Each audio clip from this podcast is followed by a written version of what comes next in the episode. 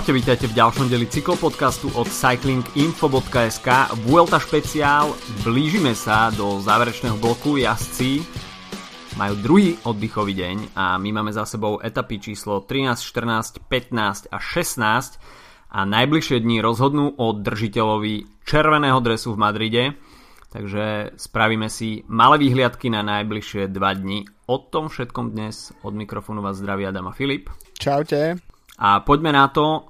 Etapa číslo 13. Videli sme veľkú slovinskú koalíciu, niečo, čo sme možno naznačovali v ostatnom deli podcastu, aj keď ja som to skôr myslel v tom zmysle, že pokiaľ by bol možno Roglič trošku dropnutý, takže by Pogačar našiel v Pogačarovi nejakú spriaznenú dušu, ale to, že zautočia spolu, tak e, to som neočakával ani ja a myslím si, že ani väčšina fanúšikov a odborníkov.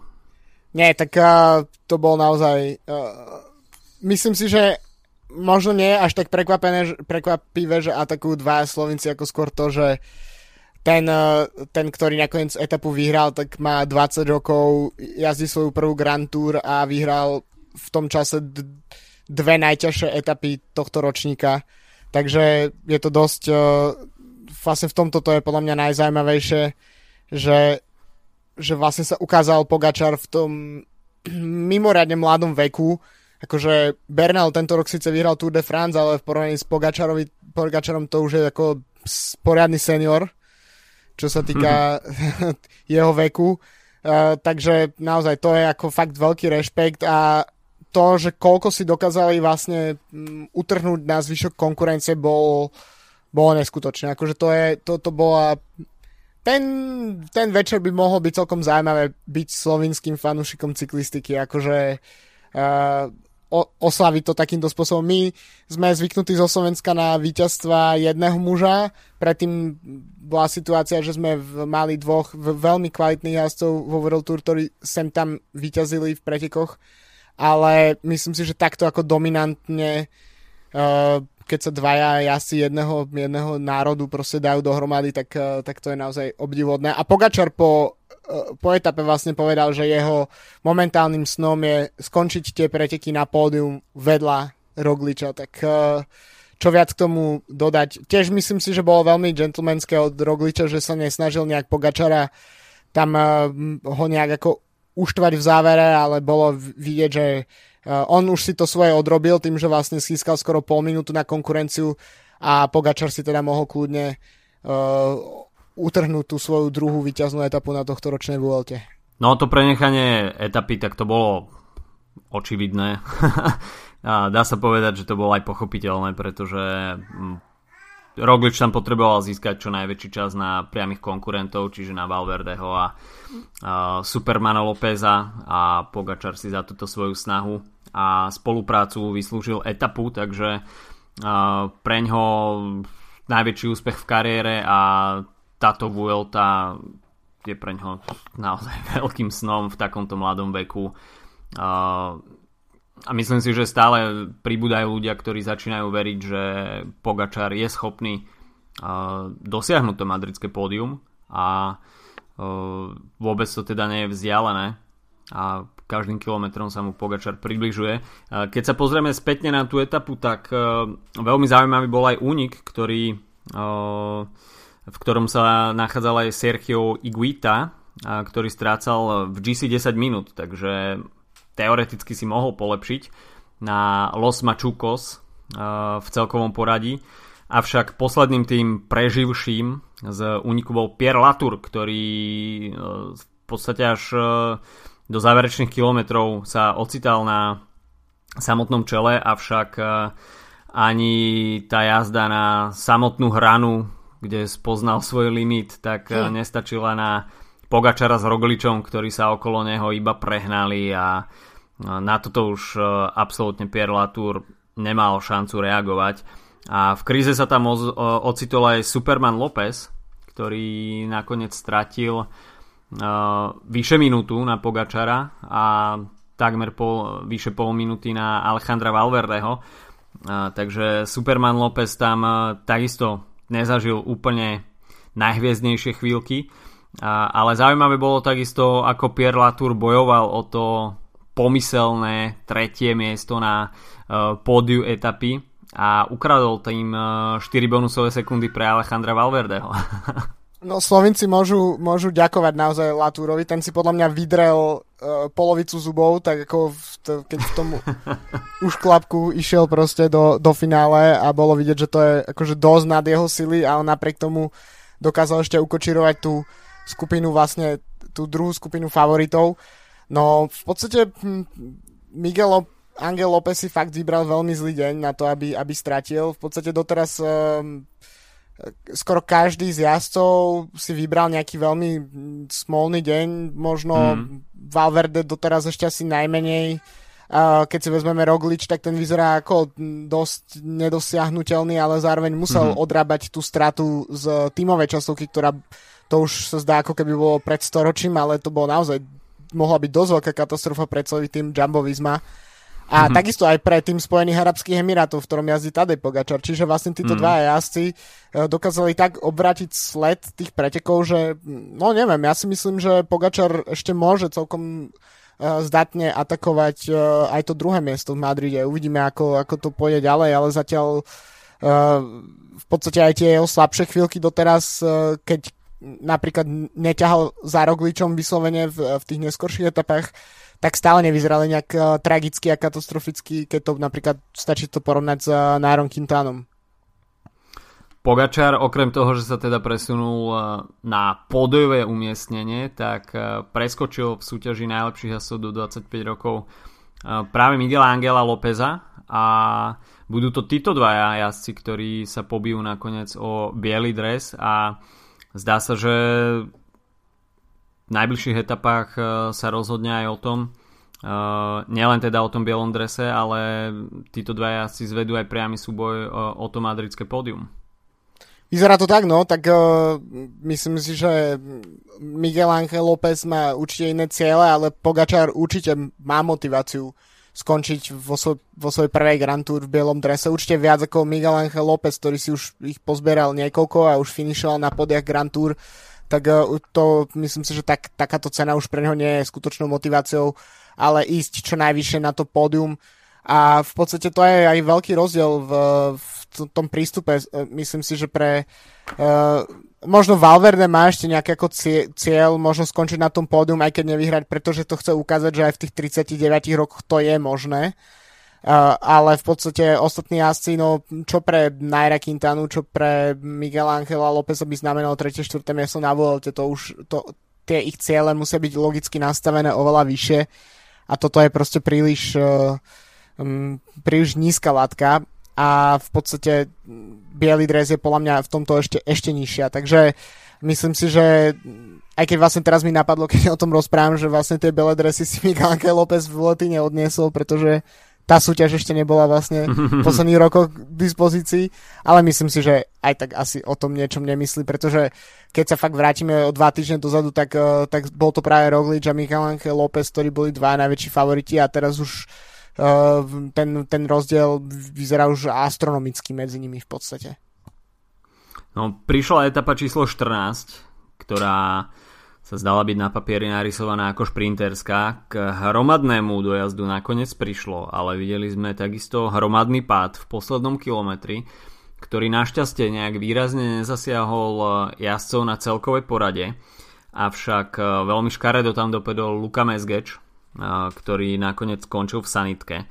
A etapové víťazstvo si pripísal Sam Bennett, ktorý, pre ktorého je to druhá víťazná etapa na tohto ročnej Vuelte pomerne jednoznačné víťazstvo, pretože v tom záverečnom zmetku sa to tam celé poprehádzovalo.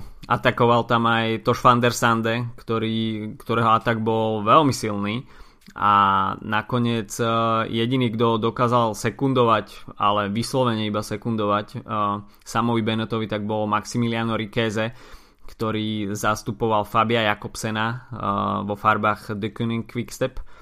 Ale myslím si, že toto bol záver, ktorý sme asi nechceli vidieť a aj z toho mála šprinterských dojazdov, ktoré sme zatiaľ videli na Vuelte, tak toto jednoducho nebolo príliš napínavé.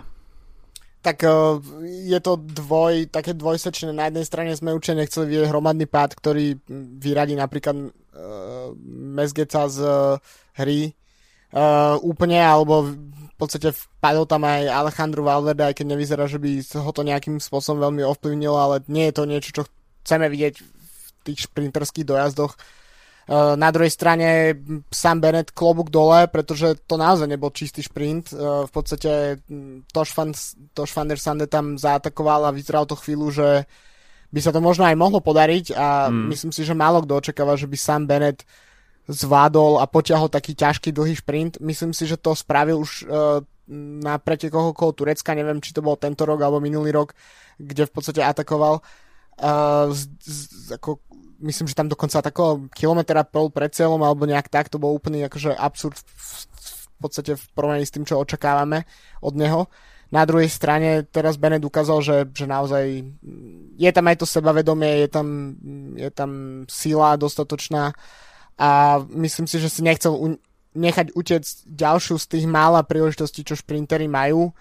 No a myslím si, že fakt uh, rešpekt za takéto víťazstvo, pretože hm, no a ukazuje to, bolo to 13. víťazstvo túto sezónu pre sama Beneta, je to najviac pomedzi všetkých šprinterov, tak uh, vidíme, kto je momentálne asi najsilnejším menom a druhý rok po sebe to máme medzi šprintermi uh, u jazdca, ktorý neštartoval na Tour de France, čo je celkom zaujímavý paradox.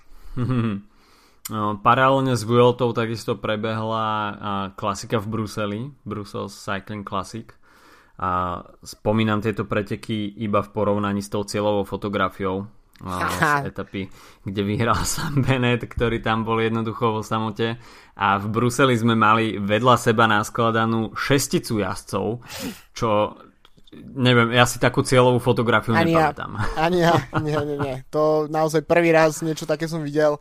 Tak vyrovnaný šprint. V podstate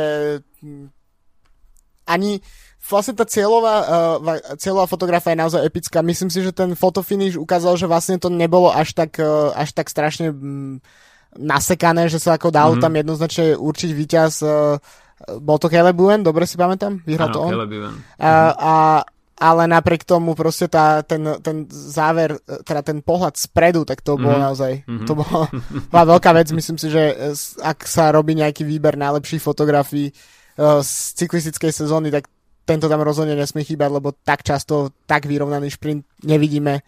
Uh, možno práve preto, že niektorí z tých veľkých šprinterov, keď už vidia, že na to nemajú, tak ako upúšťajú a tu mm. nikto nejak ako sa nechcel zmieriť s tým, že nevyhráte preteky, čo je, čo, čo je skvelé vlastne. No keď budeme na konci sezóny bilancovať, tak práve Caleb Ewan bude uh, veľmi ostro konfrontovaný so samom Benetom o najlepšieho šprintera sezóny ale to si necháme na ďalšie týždne. Presunie sa na etapu číslo 15, kde sme mali možnosť vidieť veľmi napínavý záver a takisto veľmi pohodlné víťazstvo Sepakusa, ktorý si vychutnával radosť s fanušikmi, ktorí sa na Santuario de la Asebo zišli a pre Sepakusa to bolo veľké zádosť učinenie, pretože pokiaľ ste v uh, týme lídra na GC, nemôžete očakávať veľa príležitostí na osobné ambície. A práve pre Sepakusa to vyšlo v ten deň, tá konštelácia bola uh, jemu veľmi naklonená a využil to vo svoj prospech, takže uh, Sepkus jeden z mála dní, kde si mohol pripísať nejaký individuálny úspech klaplo to všetko, tá skladačka zapadla do seba, ale takisto nemal to úplne jednoduché, pretože v záverečnom stúpaní mu dýchali na chrbát Tao Gegenhardt s Rubenom Guerrerom, ale ten záver bol jednoducho stvorený pre nejaký individuálny únik, pretože tá šírka cesty bola Uh, neviem, no, dva bicykle vedľa seba sa veľmi mm. ťažko zmestili a videli sme tam volta. aj viaceré kolizné situácie, takže bolo to tam veľmi natesno a neviem, po etape si tam Tao Gegenhardt s Rubenom Guerrerom aj niečo vysvetlovali. Tao Gegenhardt tam nebol úplne nadšený a negestikuloval úplne priateľsky k uh, portugalskému jazdcovi z týmu Kaťuša Alpecin. Ale budiš, no. Uh, videli sme naozaj veľké zrýchlenie Sepakusa a v podstate nikto nemal absolútne žiaden nárok čo sa GC jazdcov týka, tak Valverde chcel využiť prúdke sklony záverečného stúpania, avšak nepodarilo sa mu odparať Primoža Rogliča. Roglič sa zdal byť absolútne s kamenou tvárou pripravený na túto alternatívu. A videli sme potom aj to, že Roglič s Valverdem sa striedali, takže Vôbec e, to nebolo v tom štýle, že Roglič sa za oči drží Valverdeho, vyslal signál, že som na tvojom zadnom kolese a môžeme spolu spolupracovať, aby sme získali čas na Lópeza. Uh, takže pre Valverdeho to bolo určite frustrujúce na jednu stranu. Na druhú stranu on si posilnil tú druhú priečku uh, druhého muža závodu, avšak uh, s výhľadkou na prebratie červeného dresu to v danej chvíli pre Valverdeho musela byť poriadne tvrdá rana. Určite, tak ešte možno späť na sekundu k tomu Jumbo Visma, lebo myslím si, že on málo kedy má tým tak naozaj dokonalý deň na Grand Tour, ako sa to podarilo tomto týmu. Ono to, že Sepp Kus bol v úniku, to dáva zmysel, pretože pri takto ťažkých kopcovitých terénoch uh, uh, to týmy majú ako využiť. To znamená, že ak by začal výraznejšie strácať a napríklad by sa Roglič ocitol v, v jednom momente v problémoch, tak, eh, tak kus môže počkať a proste mm. pra, môžu pracovať spolu, ale zjavne proste Roglič bol natoľko v pohode, že, že tým vôbec nemal dôvod, aby, aby, aby Sepp Kus šetril sily a tak eh, to skončilo proste s etapou a ešte s tým, s tým že Roglič možno nezískal nejaké sekundy na Valverdeho, ale získal cenné sekundy a to dosť výrazné na eh, Miguel Angela Lopesa, aj na Tadeja Pogačara a nižšie vo výsledkovej listine aj na Neara Quintanu, ktorý mal za sebou ďalší mm. dosť slabý deň. A tým pádom naozaj tie oslavy uh, museli byť dosť, uh, dosť veľké v uh, Jumbo Visma, pretože toto je naozaj tým, ktorý zatiaľ uh, s výnimkou tej tímovej časovky po zvyšok pretekov nestúpil vedľa, dokázal odrobiť tú stratu, majú, majú tam za sebou už teda víťazstva uh, v, v etapách, zároveň tiež je to taká, proste môžeme to brať ako takú odmenu, že máme veľmi mladého vrchara, akým, akým je Američan Sepp Kus, uh, v podstate na európskej pôde toho ešte veľa neukázal mimo, um, myslím, čo sa týka takých individuálnych výsledkov. Čiže mm. ukazuje sa ako veľmi silný domestik a, a možno je raz za čas dobrej naozaj si tých domestikov uh, nejak odmeniť tým, že si môžu ísť na seba a že môžu získať ten uh, pre neho zatiaľ asi životný triumf. Neviem, ako sa to dá porovnať s pretekmi okolo Utahu, ktoré zdominoval pred dvoma rokmi, ale mm. proste je to veľký, veľký samostatný výsledok a tým je natoľko sebavedomý, že vlastne ho nepotrebuje stiahovať dole, tak, eh, tak to je podľa mňa aj výborný signál proste pre Rogliča, pre ďalšie, uh, ďalšie etapy a v podstate pre celý vývoj to, týchto pretekov s, s cieľom Madride. Tým, že Nairo Quintana bol dropnutý, tak v Movistare asi definitívne vyriešená dilema, kto je líder týmu. A, je to Mark Soler. Ale... Ale Nairo Quintana za dva dní stratil minútu a pol, čo je celkom dosť.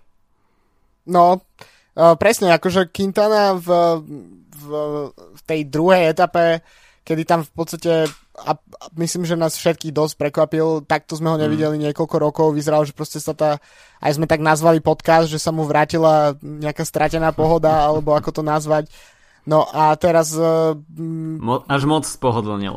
asi, asi. No akože myslím si, že, že to v jednom momente naozaj vyzeralo, že, že Quintana si môže ísť po ten červený dres a že proste teraz sa konečne uh, spojilo všetko dohromady, podpísal tú zmluvu konečne s uh, Arkeu Samsi, tým pádom mm-hmm. proste odišiel, vyhral, uh, teda ako má podpísaný odchod z Movistaru, to znamená, že padne tam nejak ako uh, neviem, nepríjemné, nepríjemná atmosféra, ktorá tam mohla možno vládnuť a vyzeral naozaj v pohode a toto je terén, ktorý by som povedal, že 3-4 roky dozadu by sme jednoznačne typovali Quintanu na víťaza na takomto teréne, proste uh, ťažké stúpania, proste uh, pomerne dlhé kopce, uh, možno ešte tie, tieto kopce v etape číslo 15 boli, bolo ich viac a neboli, vlastne boli skôr ako strmšieho typu.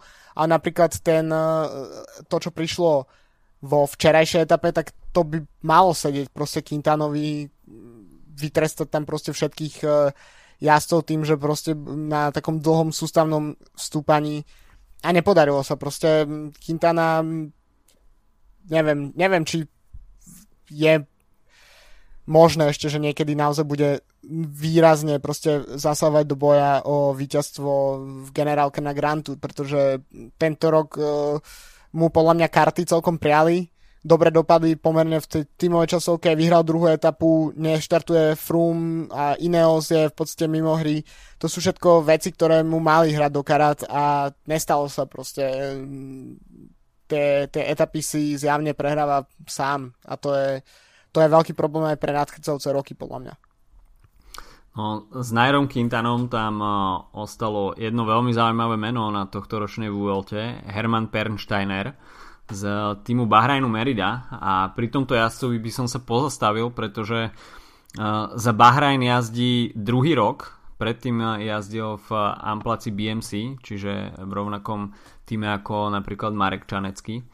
A dostal zmluvu, dostal šancu v Bahrajne Merida a tento 29-ročný Rakúšan zatiaľ zažíva svoje životné preteky vôbec, hoci teda minulý rok skončil druhý v GC na pretekoch okolo Rakúska, ale jazdí svoju druhú Grand Tour, minuloročnú Vueltu nedokončil, ale tento rok sa tak uh, veľmi, veľmi tichučko uh, zatiaľ dokáže uh, udržiavať v top 10 v GC a myslím si, že by v nasledujúcich dňoch si mohol potvrdiť túto pozíciu. Pre jasa, o ktorom sme v podstate pred dvoma rokmi vôbec nevedeli, tak atakovanie top 10 na Vuelte je super vec.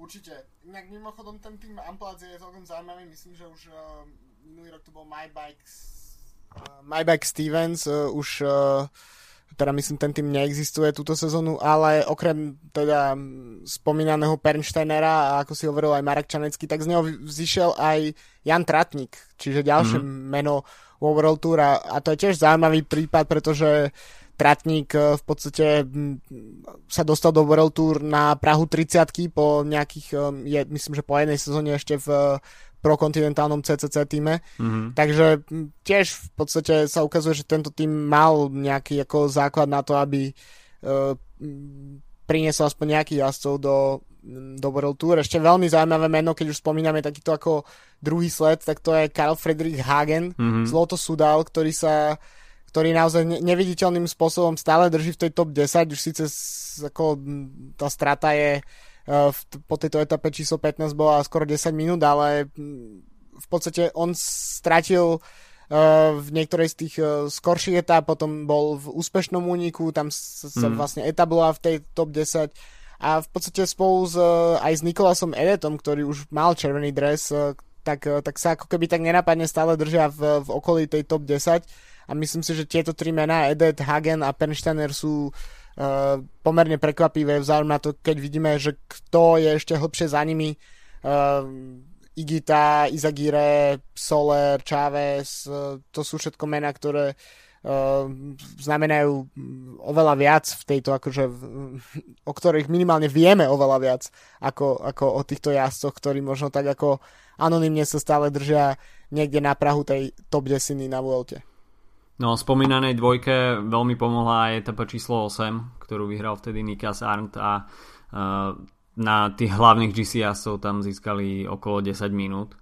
Takže hoci títo jazdci bývajú, dajme tomu, uh, aj dropnutí v, hneď v úvodných etapách, tak uh, potom tým, že majú určitú voľnosť a nepredstavujú úplnú hrozbu pre uh, vedúceho jazdca, tak uh, tie týmy ich dokážu pustiť aj do úniku, ktoré majú niekoľko minútový náskok a nakumulovaním takýchto minút potom v ich prospech sa dokážu nakoniec vyškriabať až do top 10, takže to je tiež taký zaujímavý fenomén. Nielen teda tohto ročnej VLT. Uh, poďme ďalej. Etapa číslo 16 a tam sme mali možnosť vidieť uh, Leader of the Gang sa nám predvedol v plnej kráse opäť a uh, pre Jakoba Fulsanga to bola vôbec prvá víťazná etapa na Grand Tour podniku. To je niečo, čo ma úplne prekvapilo, pretože som myslel, že to je presne jazdec, ktorý už niekoľko povyhrával. Špeciálne, keď ho vidíme túto sezónu, keď má za sebou víťazné Liež, kedy bol uh, v Ardenách výrazný, na Strade Bianche vyhral Dauphine, tak uh, túto sezónu sa nejak ako veľmi pozitívne niečo zlomilo pre Fugusanga. Možno sa možno trocha sklamanie z toho, čo predvedol na túr, respektíve tam, kde ostoplo zranenie, ale už mm. ani v mhm. tom čase to nevyzeralo, že by mal nejak ako výrazne uh, bojovať o celkové víťazstvo. Ale tieto čiastkové úspechy túto sezónu sú fakt veľké a už len preto to prekvapuje, že, že jazdec s toľkatými skúsenostiami a s toľkatými odjazdenými sezónami tak až teraz zvíťazil v svojej prvej etape. Možno, čo je celkom zaujímavé, tak uh, to bola taká taktika Astany v tejto etape, podľa mňa, mm-hmm. pretože uh, López uh, opäť nedopadol úplne ideálne. Uh, vlastne, uh, teda takto, nepodarilo sa mu uh, skutočne dropnúť Rogliča. Možno jednu mm-hmm. sekundu tam chvíľu tak vyzeralo, že by sa im to mohlo podariť, uh, ale nakoniec sa tam držali spolu uh, s Rogličom, s Pogačarom. Zatiaľ čo vpredu v podstate Astana dopadla z, z, tak, že vyhral etapu a ešte ma priniesla aj muža na treťom mieste a to Luis Leon Sanchez. Mm-hmm. Takže m, celkom zaujímavé, že myslím si, že sa aj v nejakom interviu sa trocha posťažoval Miguel Ángel López na nedostatok uh, tímovej podpory. uh, aj keď predsa len ten uh, López finišoval v podstate 6 minút po Fugusangovi, čiže to bolo úplne svojím spôsobom úplne iné preteky. No ale uh, tak ako sme sa bavili, ďalšia výrazná strata v týchto pretekoch uh, pre Naira Quintanu, ktoré ešte v GC dokonca preskočil aj Rafael Majka, ktorý vyzeral mm. celkom, celkom solidne v posledných uh, dňoch a nemyslím si, že bude nejak útočiť na, na pódium, ale minimálne myslím tú pozíciu v top 5 si bude chcieť asi postrážiť. No práve ten faktor Luisa Leona Sancheza tam zohral veľkú úlohu pre Jakoba Fugusanga. Astana tam mala veľmi silnú dvojicu a Luis Leon Sanchez ako mm, jeden z takých špecialistov na úniky v kopcovitom teréne, tak veľmi dobre tam zúročil svoje skúsenosti. Opäť tam bol Tao Gegenhardt, eh, ktorému však zatiaľ nie je dopriatá eh, etapa na tohto ročnej Vuelte. Veľmi silnú pozíciu tam mal aj Quickstep, ktorý tam mal štvoricu a James Knox tam nakoniec vystrkoval rožky najviac. Opäť tam sme tam videli viaceré zaujímavé mená, bol tam aj Filip Gilbert a pre mňa bol celkom zaujímavý súboj o bodkovaný dres pre najlepšieho vrchára kde sme konečne videli prezliekanie a, a Angel Matraco tam zviedol priamy súboj s Jeffrey Bouchardom, ktorý ho strašil už niekoľko dní v tej vrchárskej súťaži a nakoniec etapa číslo 16 priniesla priamy vrchársky súboj. Veľkú rolu tam zohral takisto Fuglsang, ktorý v tom druhom stúpaní dňa nastolil, nastolil veľmi silné tempo a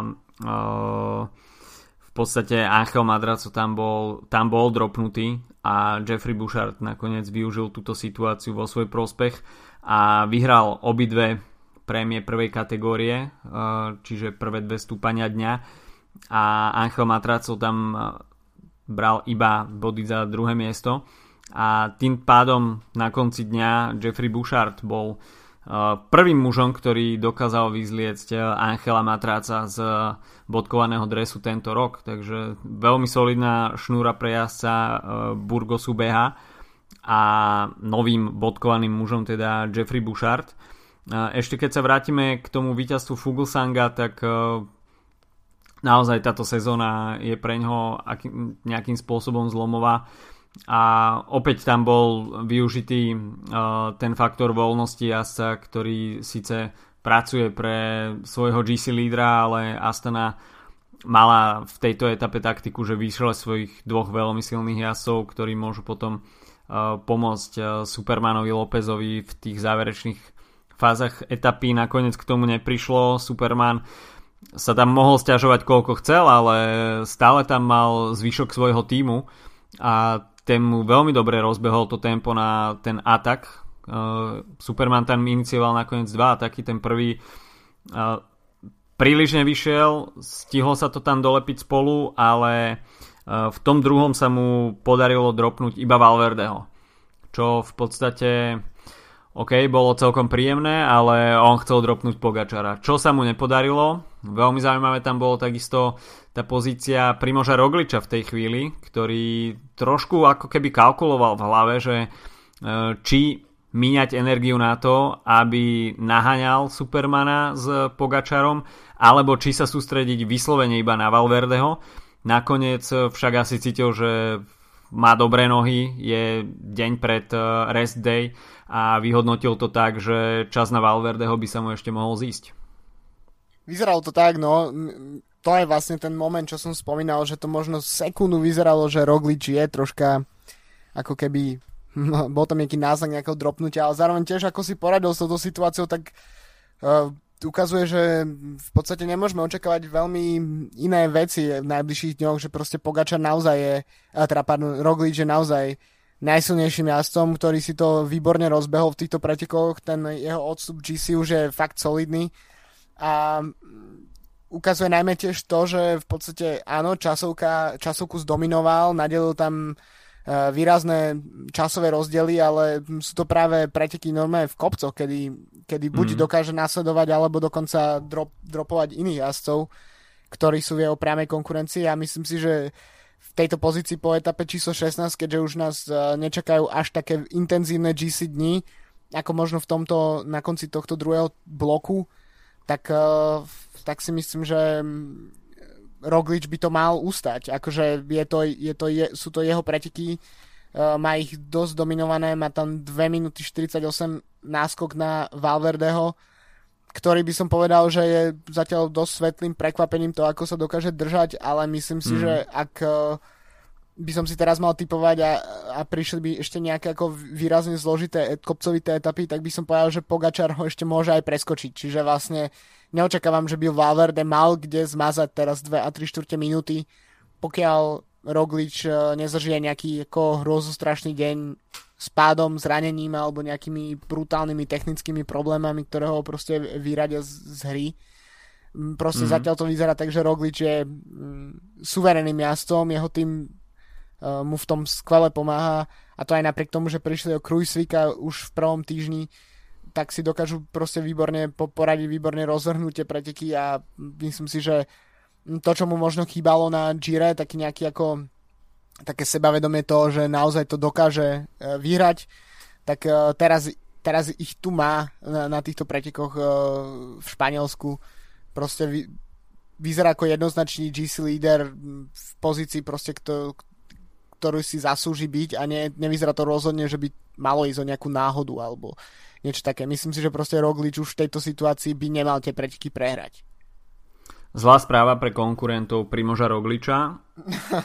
Nejaké, dajme tomu, epické stúpanie, ktoré by znamenalo finish etapy, už neprichádza. A ďalšie dve horské etapy už budú, jedna síce bude s finišom, na, ale iba na stúpaní tretej kategórie a etapa číslo 18 bude mať síce 4 horské prémie prvej kategórie, ale finišovať sa bude potom po zjazde na takom miernom brdku. Takže všetky, všetky mm, dlhé a kategorizované stúpania od jednotky vyššie, čiže HC alebo prvej kategórie s cieľom etapy sa nám minuli a pre ostatných jasov, ktorí budú chcieť naháňať ešte Primoža Rogliča, to bude oveľa komplikovanejšie a neviem si predstaviť, že by inou vinou ako pádom dokázal ešte Primož Roglič prísť o červený dres. Súhlasím. OK, tak sa poďme pozrieť, čo nás čaká nasledujúce dva dni. Spomínaná etapa číslo 17, uh, tak tá je narysovaná ako rovinatá, aj keď teda jazdci budú absolvovať 2400 výškových metrov čo teda značí o tom, že čo sú rovinaté etapy na Vuelte. Finišovať sa bude v Guadalajare e, po 220 km a v závere to však nebude úplne rovinatý šprint a pôjde sa tam do takého e, dajme tomu, neviem koľko to má, 3 km stup, to stúpanie. E, bude to vyzerať ako taká naklonená rovinka, ale cez 2% to bude mať. Tak tu si myslím, že by sa mohol presadiť Edvald Boasson Hagen. OK, a myslíš, že to teda bude kvázi šprint, hej? Po, podľa mňa môže to byť aj nejaký neskorý atak. Mhm. Ja, ja to vidím skôr ako aký úniková etapa, ale rozhodne to nevidím na tak ako únik uh, silných jazdcov typu Fugosang, takých tých naozaj kopcovitých. Mm-hmm ale určite by som dopral etapu z Deňkovi Štýbarovi napríklad, keby, okay. keby sa z, z, z úniku, alebo presne z takej situácie možno ako ty hovoríš uh, Bolson Hagen, že vlastne taký nejaký neskorý atak z, z selektívnej skupiny, tak uh, Taká bol klasikárska pánkačina. Určite, to by som, to by som rád videl, určite. OK, a potom príde etapa číslo 18, uh, e, už spomínaná horská etapa, z, ktorá bude mať veľmi zaujímavú trasu. Ehm, narysované sú teda 4 stúpania prvej kategórie Puerto de Navacerada potom bude ehm, dvakrát jazdci vystúpajú na Puerto de la Morcuera ale kopec absolvujú z obidvoch strán takže jazdci si tam spravia také kolečko. No a potom Puerto de Cotos tak to je v podstate iba obrátená strana Puerto de Navacerada. Takže si absolvujú iba dve stúpania, ale z obidvoch strán a finišovať uh, sa bude v Becerril Sierra celkovo 177 km 3700 výškových metrov, takže solidná porcia, avšak uh, chyba tam to, uh, ten finish na nejakom ťažkom stúpaní Samozrejme, takých finishov už bolo celkom dosť. Chýbať to bude jasom, ktorí ešte majú GC ambícia a spoliehajú sa na poslednú chvíľku. Ale myslím si, že tieto ambície už nemá Esteban Chavez, ktorý by sa mohol radovať v tejto etape. Takisto by mohol byť trocha pustený, lebo to nebude mm. atak, ktorý bude priamo ovplyvňovať uh, dianie. Ja si myslím, že po tých posledných dňoch e, by si Theo Gegenhardt zaslúžil etapu, pretože druhé a tretie miesto, myslím, mm. ak si dobre pamätám, tak e, to musí byť dosť frustrujúce. Tým Ineos by si mohol niečo odniesť z týchto pretekov a tak e, možno to bude práve on. Tým Ineos bude samozrejme veľmi motivovaný a uvidíme, ako budú motivované aj ostatné týmy, ktoré zatiaľ ešte nezažili svoje hodiny slávy na tohtoročnej Vuelte. OK, na dnes je to od nás všetko. Tešíme sa na vás opäť po etape číslo 18. Užívajte si posledný blok tohto ročnej VLT. Majte sa zatiaľ pekne. Čau, čau. Čauko.